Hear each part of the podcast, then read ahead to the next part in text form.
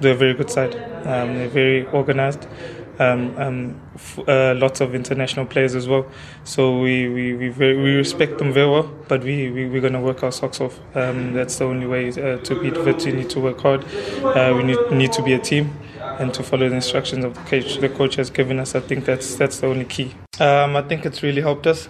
Um, we, we got to, to, to sort out a few stuff that the coach uh, wasn't impressed about for the last game. So yeah, I think it really really helped us. Um, even though it would be better to be playing games, you know, getting more game time, um, everyone playing. But uh, but I think it, it, it helped us to to actually uh, work on some things that the coach wanted to work on.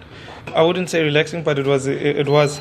Uh, but uh, we there's still more more work to, to be done um, um, and we still we still working hard, um, and we'll still keep on working hard. Um, and then uh, and then yeah, I think uh, the results will follow itself, and, and yeah, we, we will start climbing up the ladder. Yeah, it was a great feeling um, um, to reach the uh, Nedbank Cup final. It was, but uh, we, we took each game as, as it come. Uh, we didn't think about anything further than that. Uh, we are just playing uh, whichever uh, opponent that we we're facing at the time and uh, make sure that we overcome that, and then we'll look further.